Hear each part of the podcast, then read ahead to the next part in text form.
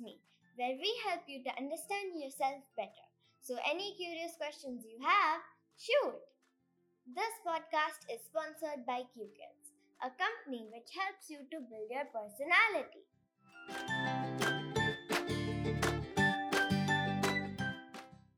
I have here with me my friend Nafisa. Hello everyone, I'm super excited to be back and to talk to all of you today. You know, they are saying that school will start again soon.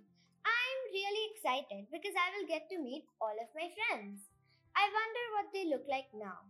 I haven't seen them in such a long time. I'm sure you must be missing them, Aneli, don't you? Yes. I wonder who that is. Hello, Aneli. Oh, it's you, Vanya. How's Sky? Hey, who's Sky? Sky is Vanya's pet dog. She's so cute. Sky's happy. She's sleeping right now. Hey, I had a question. I wonder if you could help me out with it. What's that, Vanya? If I go back to school, how will I understand what my friends are telling me from across the classroom? We have a pretty fun time sending secret messages to each other during classes, and I could even make out what they were feeling from their faces. But now they will be wearing masks, won't it?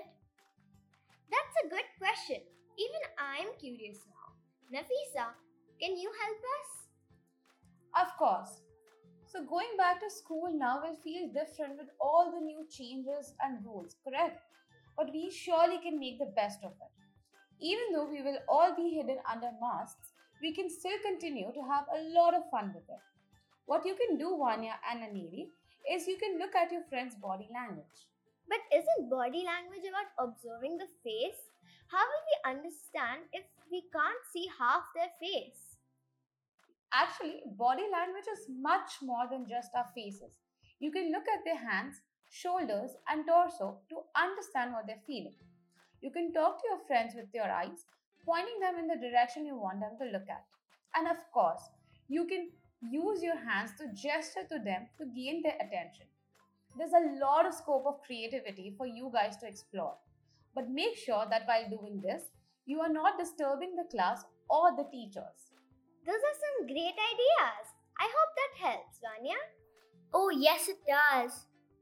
Then I will see you soon. If you like this episode, make sure to tune in every week.